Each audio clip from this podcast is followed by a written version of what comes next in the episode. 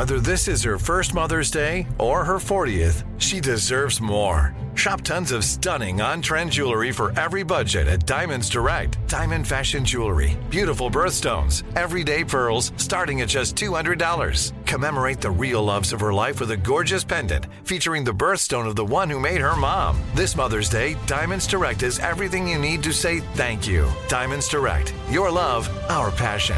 Online at diamondsdirect.com.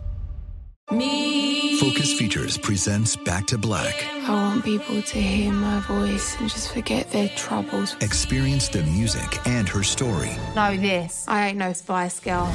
like never before That's my daughter. That's my Amy. on the big screen. I want to be remembered for just being me. Amy Winehouse, Back to Black, directed by Sam Taylor Johnson. Rated R, under 17, not a minute without parent. Only in theaters May 17th. You know you've got a comeback in you. When you take the next step, you're going to make it count for your career, for your family, for your life. You can earn a degree you're proud of with Purdue Global. Purdue Global is backed by Purdue University, one of the nation's most respected and innovative public universities. This is your chance. This is your opportunity. This is your comeback. Purdue Global, Purdue's online university for working adults. Start your comeback today at purdueglobal.edu.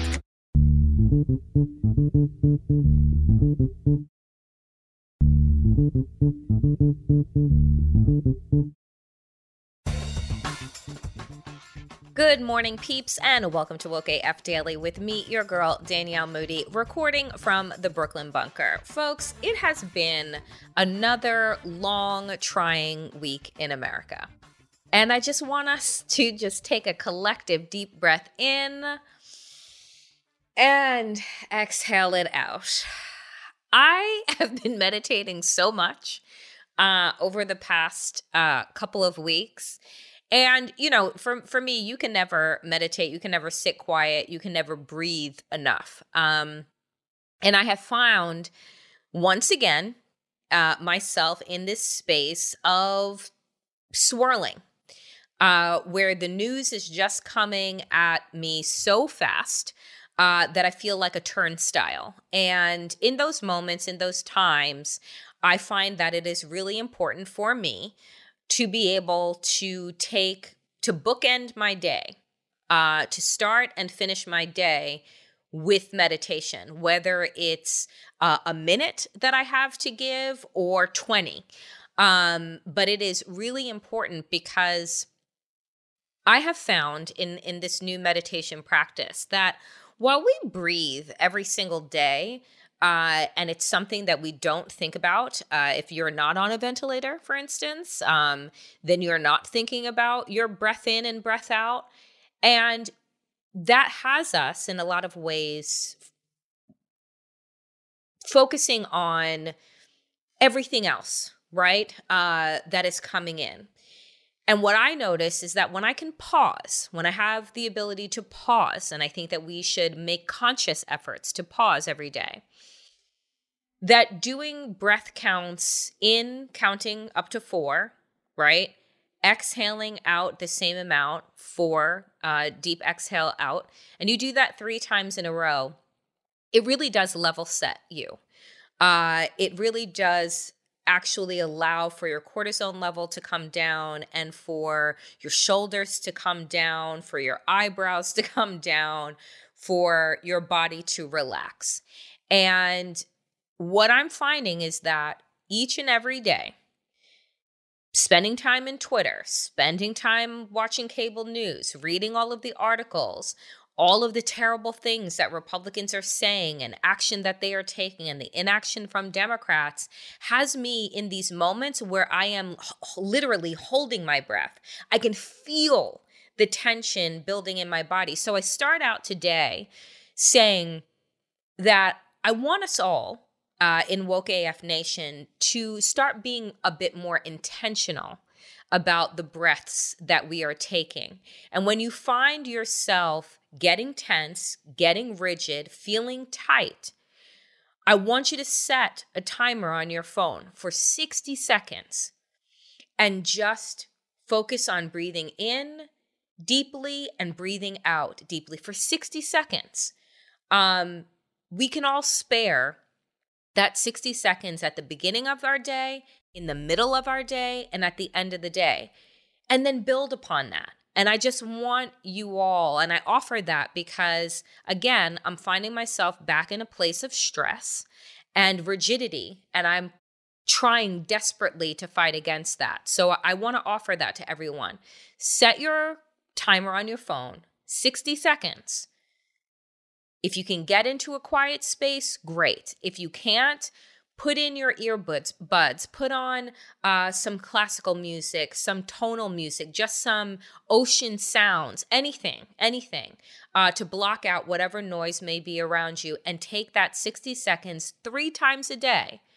Um, and i promise you you will begin to feel the difference all right, so let's jump into the news of the day. Uh, once again, Republicans are saying all of the quiet things out loud. They are making it clear who they are attacking and why. And while the media would love for you to believe that you don't know what's in people's heart and we don't know what any of these bills mean. So let's all feign fucking ignorance as if we have no idea why uh, conservative right wing radical Christians would be attacking LGBTQ youth in over 30 states, right? With their legislation to essentially ostracize uh, transgender and gender non binary youth from being able to participate in sports. Um, let's pretend that we don't understand why Ron DeSantis would roll out legislation that would have you go back into a version of America where we can't even utter the word gay or LGBTQ or queer. Joining me today in conversation will be the new executive director of GLSEN, an organization that has been near and dear to my heart for a very long time. Began in 19, in the 1990s by a group of teachers to help create more equity um, and safety and community in the classroom for LGBTQ youth. Um, and I have worked with them over the course of probably 10, 12 years, um, when I was working in LGBTQ policy specifically. Um, and, you know, wanting to bring to light really to to the mainstream why I had gotten into this work how vulnerable this population is. And what's sad is that I hadn't really checked the the metrics, right? The numbers, the stats of how things have changed over the course of the last 10 to 15 years. And what I can say what was alarming as I was researching for my interview uh, with M- Melanie Willingham Jaggers, who you'll hear from in a bit, and I hope you enjoy the conversation, is that the numbers haven't changed for LGBTQ youth they are still over 40% uh, of homelessness in youth in the country. They are still um, in the high percentages of those youth that commit suicide. Um, and they are at high risk for alcoholism and drug use, right? Um, and those numbers haven't changed. They really haven't changed over the decades. And I'll start out my conversation, you know, with Melanie in talking about how I can recall at the beginning, at the end of the Bush years, the beginning of the Obama years, when the It's Be- get it when excuse me, the It Gets Better campaign was launched. And why was it launched? Because of the rash of suicides that were happening of LGBTQ youth in the country. And they were making headlines because it was like one after the other after the other. And the Obama administration did a lot they did a lot during that time to hold schools accountable for how they were creating community and safe environments for LGBTQ youth, particularly trans youth, um, and their ability to use the bathroom that associates with associates with their gender identity. And to think that I was so excited to be one of the many people that were on the front lines for those fights um, that we had won. And then to now witness the deep backsliding that is happening right now in such a short span of time. And I've said this before, we know that you know, progress is not linear. It does not, you know, have one range of trajectory, which is just forward. Unfortunately, for every advance that we ever make in society, um, we take about 86 steps backwards. And that is the unfortunate case in America. And what troubles me now, though, is that while we while we may have created bright spots for LGBTQ youth and youth, you know, in general in this country, I got to tell you, I wouldn't want to be a tween or a teenager right now. Uh, I, I actually wake up and I'm pretty happy that I'm the old age that I am because to have no voice and say in the horrible direction that this country is headed in and just essentially be along for the ride until you turn 18 and then even then you're not really considered. Your your feelings uh, and your thoughts on issues of the day like climate change like gun control the things that you're going to take on as your fight you're not even taken seriously. So it's it's a difficult i think place to be in to be youth right now um and to essentially be silenced by virtue of your inability to vote. But what we are seeing with this new uh i guess renewed it's not even new but a renewed attack on lgbt youth is that we can't take our eyes um off of our kids because the radical right um, uses them like a fucking pinata. Right? Like, you know, for a fucking group that says that they are for family and for Jesus and for Christianity, they sure act like some outright motherfucking devils. Uh, so let me just say that fucking clear. And I'm really tired too of us using language like conservative as if to say that believing in justice and equity is something that is left leaning and so outside of the field of imagination, right? They're not conservative. They are not God fearing, right? They are actually evil individuals who could give a fuck about kids. What they want is assimilation. What they want is for queer people to feel shame and to be ashamed of themselves so much that you would never dare utter the word gay or queer or trans or non binary, right? It's disgusting. And I want us to be honest and call it out for what it is. This isn't religious freedom, it's bigotry right? You don't get to use your Bible to dictate to others how they should fucking live. You know, we we are we are a country that is a is a filled with lies about separation between church and state. There is none. Have you ever seen a president sign off from conversation with the American people and not say God bless you and God bless troops? If in fact we did actually have real separation, then that wouldn't be your sign off. Right? Be good luck, you know? Uh, my thoughts are with you. High vibrations to all, whatever the fuck it is. But the fact that we tie God into everything in this country then allows for these bigots to have a leg to stand on when they don't, when they should not. Right? And this, again, the lie that the right is spreading right now with regard to quote unquote parental control is just another euphemism for bigotry and discrimination, but now allowing those bigoted parents to be able to sue. If you don't want your kids participating in the expansion of their minds, right, into the freedoms and liberty of what it means to learn and become a global citizen, then maybe you should fucking pull them out and they should be homeschooled. But I know that not one parent should be able to dictate what it is that their kids learn or don't learn right? Like unless it is violent, unless it is dangerous, where where's the problem here?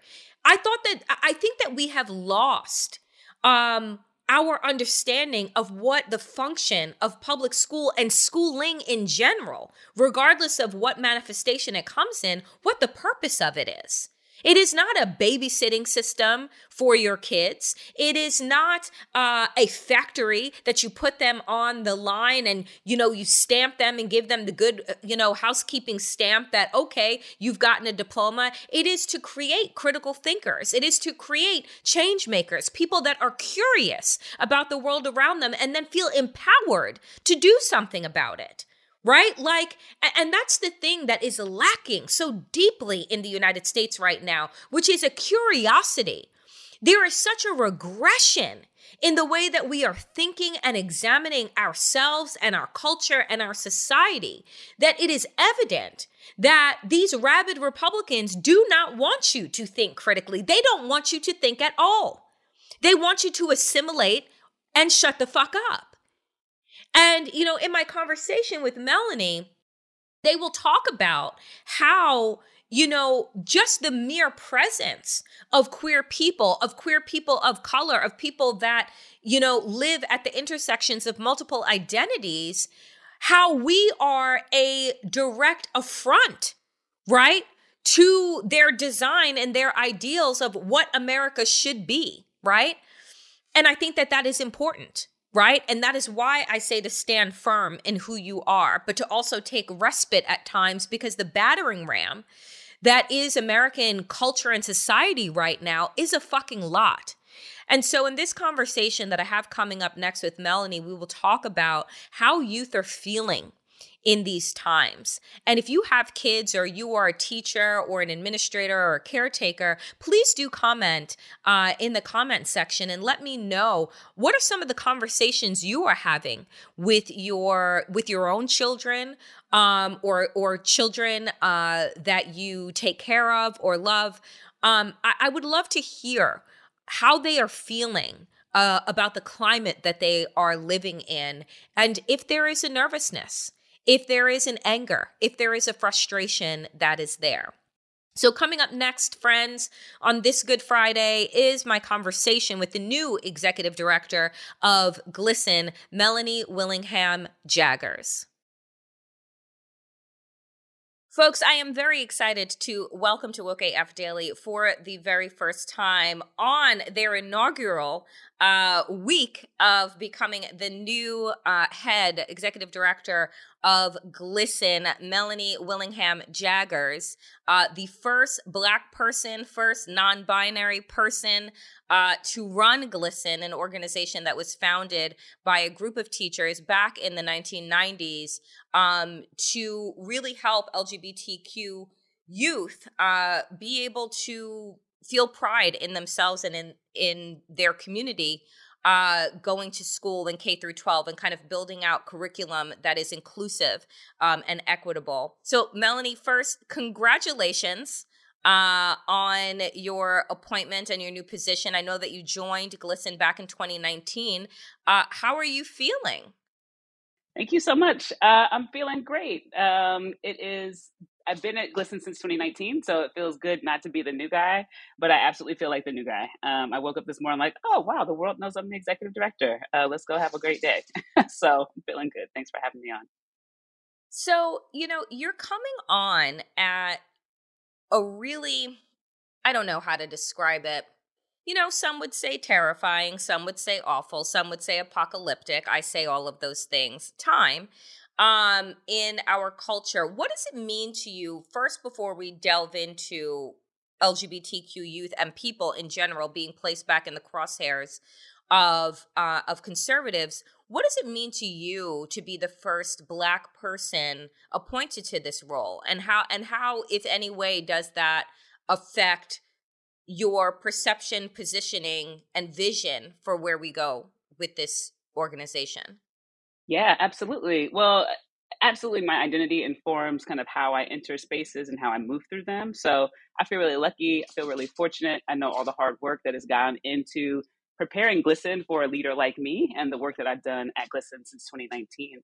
Uh, and here's what I would say is that, you know, at at the heart of what I bring and at the heart of what I believe um, and why I'm at GLSEN is that education is fundamentally capable of being a, a liberating experience, right? It, we are literally able to go in, uh, put young people at five years old into a system, take them through education, and um, have them come out more whole at 18, more connected to the people around them, more connected to the world around them, and ready to engage powerfully in a multiracial democracy. That's the purpose of education, right? What does it mean to edu- to fully educate people in order for them to participate knowingly, wisely in a in a democracy? That's why education is important. The other piece is that education has to be a liberated space, right? It has to be free from harm, but also full of what each learner needs in order to be fully successful the moment that they walk into or move into that school in that school building and are as a part of that school community. So that's the that's the purpose, right? School should be liberated and liberating. And we know that the future of our democracy, the future of our country, the future of the world, uh, you know, us collectively, depends on us all being educated and us having access to, to education. So to me, it is not at all surprising, right, that conservative forces, anti-democratic forces, people who are who have always been interested in controlling and destroying people who look like us, people who could not be controlled to the extent that we can't be commodified and generate and generate money for them. Of course, it does. It it fits completely into the existing frame um, of banning books, of you know, don't say gay in the classroom, of parents have the right to uh, to tell an education system what their child should and should not learn versus being fully educated. To me, it's all part of a um, coordinated attack, right, by extremists who are deeply anti-democratic um, and deeply anti um, anti LGBTQ plus, right? Because fundamentally, because queerness disrupts this idea and the lie, right, of white supremacy. It, um, it disrupts and um, and uncovers the falsehood of the gender binary. Um, it makes uh, it it shows it makes a mockery of um, it shows the the beautiful diversity um, that exists in the world. Um, and it and it takes away, it strips away um, the lie of you can of only one thing is right, and it really lets all of us um, be exactly who we are. You know, you you said so many so many important things and and I want to circle back to the top where you talked about education and our schooling system being a free and liberated space mm-hmm. because that is the complete and total opposite right, yeah. of how our right. public education system has actually functioned. It's the reason why we've had charter schools and private schools, mm-hmm. uh, Catholic schools, and the like to make sure, to ensure actually a very narrowed curriculum, right? right? Um, and the points in that you connect with regard to how our society develops I have often said, as a as a former educator myself, I taught uh, elementary school, first and second grade, and I can say that one of the biggest proponents of white supremacy and patriarchy is in fact the public education system That's because right. there are black and brown people and low income people who don't have the ability to just pick up and put their children that's any right. place that they want, right? So they are then beholden to a system that mm-hmm. decides mm-hmm. what it is they should and shouldn't learn, how they should feel themselves valued or devalued in the eyes of what is in the text that is in front of them. And so, with those things being true, how do you think that we go about creating a conversation that is showing the blatant differences in how conservatives or and I, I don't even like to call them conservatives how right-wing radicals see public education versus how we need to combat that message and explain right mm-hmm. to parents to caregivers what a public education what a free and liberated public education actually should be and look like and how it connects back to our society yeah, there's so much in there. Um, I would start off by saying, you know, this is, eh, you know, it is um, the vision I've set, the vision that we hold and that we're working toward at GLSEN is very far away um, because it's transformative, right? Because we see a system that is broken, that is not serving any young person fully to the to the extent that it um, that it needs to. And I think that this is around education completely and totally, right? Not just public schools and differentiating them from charters or private or religious and parochial schools, but really thinking about ed- what is the job of education in a multiracial democracy? What does it need to um, what does it need to achieve, and building from there, right? That's the that's really the vision. Um, and again, you said so much, so please pull out the, the question if there's a specific question you want me to answer. But I would just say that you know the work of transformation is really around centering this education at the at the heart of our democratic project right? At the heart of our civil of our civic and civil participation. And of course again of course the folks who um, are only able to stay in power given a small um, given a small voting block given a small given uh, predicated on the more people you can exclude from voting, of course they are going to have a very different idea than you and me of what a of what an education should um, should accomplish. And frankly, their vision for what education should accomplish is winning right now. Right? It's on the march. Oh yes. Um, oh yes. This is what we you know when we're seeing these "Don't Say Gay" bills, or we're seeing these "No Promo Homo" laws, or we're seeing you know banning of books um, that reflect gender expansive um, young people as central characters being called indecent it's like well actually this is their this is their vision for what their world for what their democracy will look like and we have a different vision and that's what we're fighting for I'm pretty sure that is not what democracy looks like. It's pretty much what, you know, fascism yeah. and authoritarianism looks yeah. like when, yeah. you know, you go into the library and there are whole sections right. that no longer right. hold any books. That's right. Um that's right. so I mean that that literally that's the reality that w- that we're marching into and you know, mm-hmm. when I was looking through um the your your announcement and I'm looking back and I have been thinking on the show back to the early 2000s when in the headlines were the rash of suicides yeah. by LGBTQ youth. This is at the beginning of the, the mm-hmm. end of the Bush years, beginning of the Obama yeah. years, where it was almost like for a month, yeah. every single like week, there were at least two or three ma- and for every two or three major headlines, of course, there were many that we never know of young people as young as five, six years old committing suicide, right? Because of bullying. And then all of a sudden, bullying, right, and anti LGBT sentiments became mm-hmm. a focal point for the yeah. administration. What are we mm-hmm. doing uh, to right. ensure a safe learning environment for That's all right. children? Is it is it crazy to you that at the beginning of this new century we were in this place where it was about expansion and now mm. here we are, 2022, but 12 some odd years later.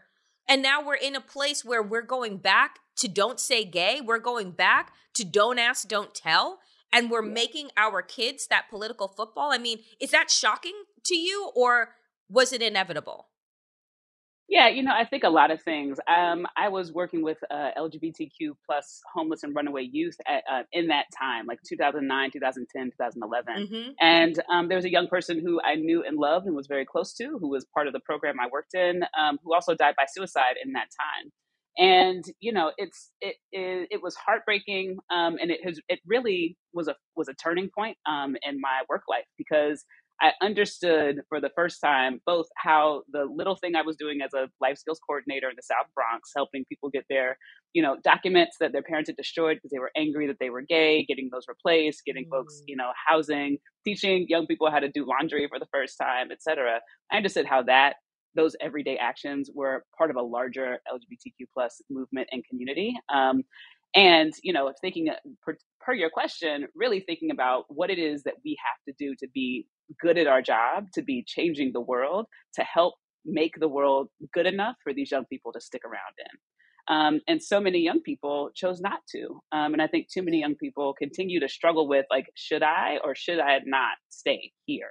Um, and I hope that everyone decides to stay because I because we're working really hard every day to make the world better. That said, um, I'm not surprised at the backlash, right? Whenever yeah. progress happens in this country, it, there's a backlash. We we have this theory in our minds, we have this idea that progress kind of only happens in one direction, and that we are constantly getting better little by little. Right. So if we compromise here, it's okay. Or if we don't get this thing right now, it's fine. We'll come back and get it tomorrow or in ten years. And actually, I think actually what we are experiencing are two tectonic plates, right? One of progress and democracy and inclusion for a country that in, that in, that sees every single person here as worthy of participation and representation and an anti-democratic understanding of the world right that is more authoritarian that's more fascist that is definitely white supremacist etc and what we are experiencing is the constant rubbing against each other of yeah. those tectonic plates and when one advances it creates a level of tension that it t- might take it a little while, but the other one's going to shoot forward too, right? So I understand um, uh, all of what we're experiencing right now as part of that part of that dynamic, right? The other thing I would say is that, um, and in that context, I think this is a little bit of good news, right? I think what this shows, I think what the backlash is, uh, the current backlash is showing, is that there has been progress that's been made, right? And so that the pitched sense of, you know, oh my God, we're losing everything. Oh my God, the children. Oh my God, you know, all this, you know, this harmful and false narrative that's coming up and gaining traction is absolutely because there is a small, vocal, dying, afraid, um, and violent, right? Um, hyper, uh, hyper politicized minority of folks, these extremists, who are scared, right? Who see for the first time that they are that they are really on the precipice of losing the narrative, right? And so back in the 90s when GLSEN was founded, back in 1990, it was fine, right, to say that bullying is a part of life, right? It's like, yeah, hey, bullying yep. happens. You shouldn't be gay anyway, and if it toughen, happens, maybe toughen up. Yeah, yeah, toughen up. Maybe it'll fix the problem. You know, you shouldn't be gay in the first place. That is now no longer politically feasible, right? Adults are no longer going to say that. Bullying absolutely still happens. Targeting and harassment still happens, but no one is defending it as if it should exist, right? That's changed as a result of the work of GLSEN and so many other folks um, in the in this movement to to really change the narrative. And so now looking at you know 1990, where it was also illegal to be gay in you know over half of the country right? If you were you couldn't be out and uh, at work and expect any kind of legal protections. You could expect to be ostracized and fired and targeted.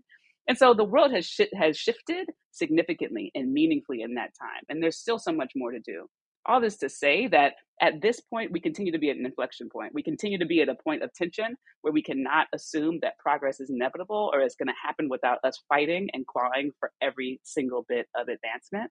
And so, you know, I think that I think that um, the the good news is that you know um, it's no longer politically feasible to talk about you know gay people and lesbian people shouldn't exist they're not natural etc but what they've done what this what this um, what our political opponents have done is try to peel off queer people try to queer off uh, try to peel off trans people. Um, and then at the at the heart of that try to peel off trans children. It's like that is the that is the work of a desperate and sick um, mind.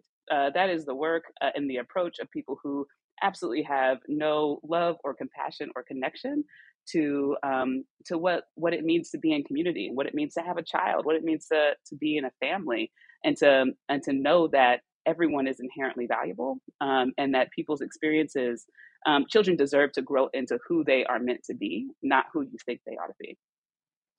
You know, you have the the good fortune. Your organization has the good fortune of being able to be in community and conversation with young people um, across the country. You have what uh, over thirty chapters uh, mm-hmm. of of GSA. Um, you know, gender sexuality. You know, groups and and and organizations where young people can come and and gather with with one another, build community, and feel a sense of safety what are some of the conversations that you can share with us, or some of the feelings, some of the themes um, that come up that have been coming up? Because I, you know, I got to tell you, Melanie, that I wake up some days and I'm like, I'm really glad that I am not a young person. Yeah. I am really, you know, it it looking at the world and being at an age where you are not able to vote, but you are able to understand exactly what is happening, yeah. um, and exactly what what forces are at play has got to be a really mm-hmm. scary uh, position, right? Yeah. And and feel as if you have absolutely no power and control. Mm-hmm. Uh, over what is happening. So, what are some of the themes and things that have been coming up with with young people um, over your over your tenure thus far with GLSEN? Yeah. And let me just say um, at the outset that I know exactly what you're talking about, right? That moment of I see the world legislating about me and my yep. existence, telling me who I am, and I'm too young to participate. My the story of my kind of initial uh, politicization is from that exact moment, right? Being six months too young to vote in a thing that was, yep. you know, that had me and people who looked like me at the crosshairs. And so, two things one, we have local chapters um, in 38 locations across the country. Th- those are um, caring adults, uh, educators, retirees, parents, community members, right, who are looking to build uh, safe and affirming spaces for young people, and then also advocate locally and close by to the school in their area to make sure that that place is um, safe and affirming. And then there are GSAs all over the country, thousands of them. Um, and so here's what I would offer. Um, in terms of the themes, I think the bad news is the stuff that we know, right? The targeted harassment, um, the bullying, uh, the assaults, the, all of that happens both as young people, you know, between young people and each other, but also from adults who frankly know better, right? Who are uh, who are uh, who are just doing the wrong thing. Um, it's also true, right, that young people that the fight for young people to be able to access all parts of school life continues to be underway, right? Can I use a bathroom? Can I be on a sports team? Can I participate? Can I like? Do I have clubs and um, and uh, spaces that are affirming to me? Do I see myself in my curriculum? Right. So those are the kind of the major themes in terms of interpersonal harms and frustrations, etc. We also know because of the pandemic that all of our mental health has suffered, right? Mm. But as an adult, you and I have different, you know, ways of coping with that. Yep. We have a different level of, of autonomy and independence.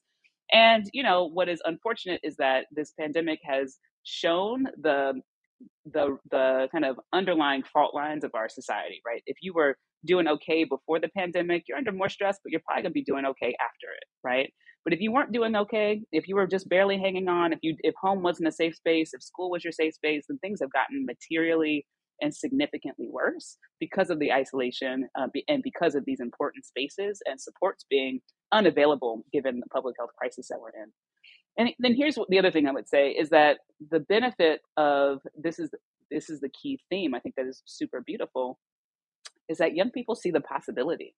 They see mm. the possibility of this moment right? You and i i think you know have a uh, have a limitation because of you know the years that we've lived. Like we see things that are possible. We know what we've been through. We've you know we've seen some things so we think we know some things. These young people are like it doesn't have to be this way. And here's why. And here's what it could be like right? So there's a way in which um, at GLSEN, even though we are, you know, smarty pants adults working both upstream to change the rules, to change the, to make sure that the setting is right for young people to be able to grow and learn in a way that is unaccosted, right? That is free and liberated and liberating. Uh, we are also the folks who are, you know, sitting and standing shoulder to shoulder with these young people, saying, "What do you think we ought to be doing? What do you, you tell me what education ought to be like? You tell me what is what what does safe um, and affirming mean to you? Because we've got our bright ideas, um, but it's but to me, I think that the the key themes are that the stuff that we know is wrong is wrong. Um, and their and young people are, are experiencing it. And however bad the pandemic is for us adults, it's even harder on young people. And two, um, it's that they are really um, tapped into the possibility, to the beauty of what's of what's possible. They see the foolishness that is going on around them for exactly what it is. It's like, what is any of this, right? It's a as a person who is kid free, um, I enjoy young people like asking questions why. I know how difficult that could be for actual parents when you just want them to take a bath or eat a meal or go to bed. so I've got the auntie privilege of being like on the side, like, yeah, you should ask why. So um, and keep so anyway, doing I it. to be exactly. So I get to be inspired by young people and their questions and their critiques. Um, and again, it's the best job in the world. It's the best job to have in the world. You know, I I, I love the fact that you say um, possibility um, and and that is the lens at which they're seeing the world through. Because you know, I I had, I asked a, a question earlier this week in an in an op-ed that I wrote that was, you know, what does it mean to be an American right now? Mm. What does it mean to like if you have no shared values and morals anymore, mm-hmm. right? Yeah. Um, if we're not operating from the same foundation and base, which you know mm-hmm. we can be honest about the fact that people of color, queer people have never been operating from the same base. That's but right. there was always the, the essence of America has always been about the possibility of a thing. Mm-hmm. And I mm-hmm. think that when that is eroded, that is when we have deep, deep issues, right? Yeah. Deep, deep problems. And there's an erosion that is happening right now. Um, but to hear that young people can still look around and say, you know, this doesn't really have to be this way you know mm-hmm. i i hope that they continue to hold that truth and don't fall into the malaise of the status quo um yeah. because i think that that is that's dangerous right and and yeah. and and that's what happens we all are young and we feel like we can change a system and then you realize that the system is a behemoth um, and you can and you decide to pick your part that you want okay. to invest in changing, um, and and and go from there. Um, Melanie, last question for you: What are your what are some of your hopes and your vision as you take on this new exciting role at a at this critical critical mm-hmm. juncture in in our society? Yeah, you know, so there, I, I, would say kind of four top things, right? So we are a national organization that strives to have a local impact. And I think that there's a way in which, what does it mean for us to have coordinated national campaigns, visibility, impact, and be in deep support, partnership, alliance with folks on the ground who understand the intricacies of what it means to be queer or trans in school in Kansas and in Phoenix and in the Hudson Valley here in New York, right? It's like we are we get our power because of the expertise and the reach and the connections of folks at our um, at our grassroots. The other piece is, you know, it's good old organizing, right? It's really about activating people. How are we getting our people connected to each other? Because the the the other side wins when we believe the lie that no one is like us, no one agrees with us. They're actually probably right. Where something is wrong with us. It's like no, actually, there are more of them. Uh, there are more of us than there are of them. And when we connect our people and give them something to do that that both makes them feel powerful and connects them with others, we're winning.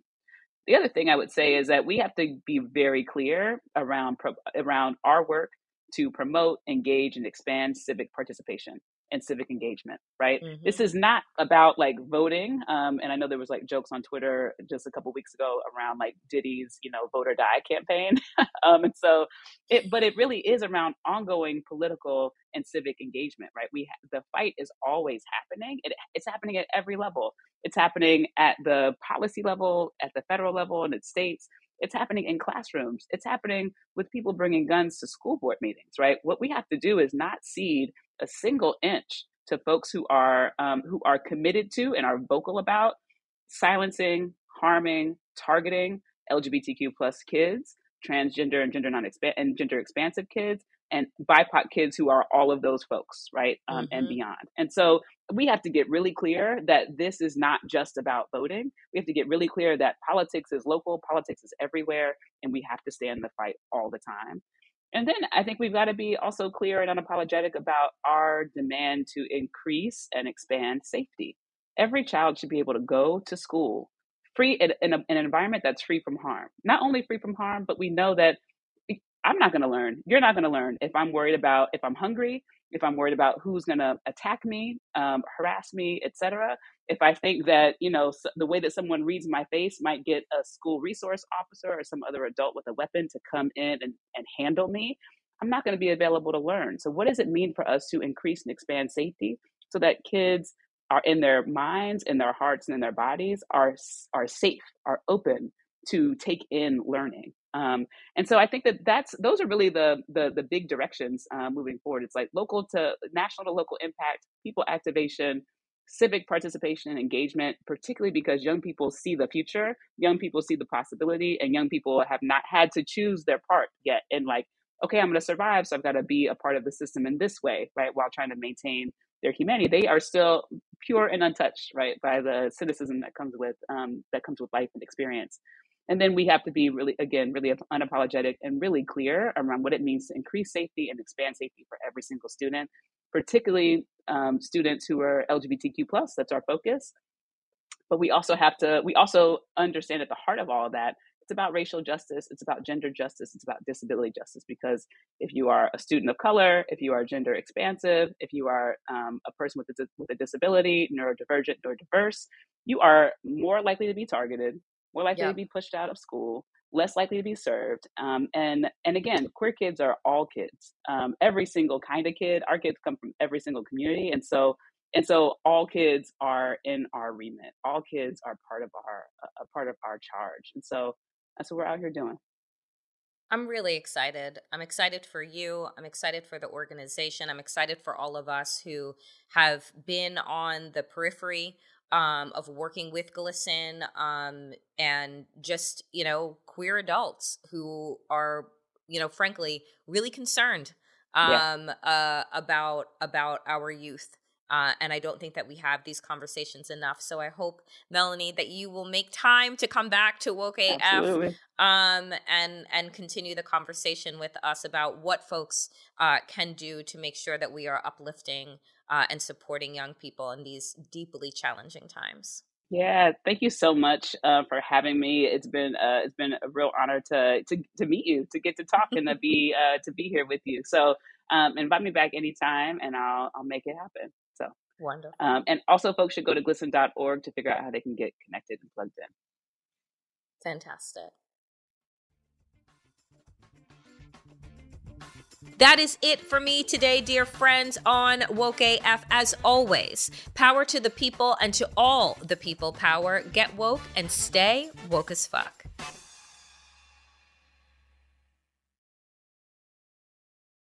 If you want to level up your marketing and business knowledge, look no further than the Marketing School podcast, hosted by Neil Patel and yours truly, Eric Siu.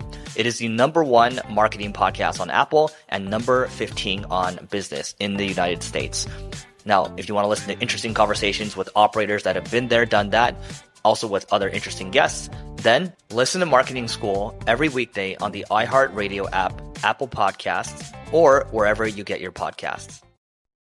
Hi there, I'm Bob Pittman, Chairman and CEO of iHeartMedia. I'm excited to announce a new season of my podcast, Math and Magic Stories from the Frontiers of Marketing. Our guests this season show us big risk can yield big rewards, like Rob Reilly, the creative head of one of the world's leading advertising firms. I try to create environments where anybody can say anything without any judgment. Listen to a brand new season of Math and Magic on our very own iHeartRadio app Apple Podcast, or wherever you get your podcast. Hello, acclaimed comics writer and notorious Scott Summers hater, Rosie Knight. Well, hello, Emmy winning podcaster and totally unbiased Targaryen royal supporter, Jason Concepcion. Somehow the X Ray Vision podcast has returned. And like always, we'll be here every week. You'll hear from TV writers, actors, comics creators, pop culture critics. Nothing is off the table. Listen to X Ray Vision on the iHeartRadio app, Apple Podcasts, or wherever you get your podcasts.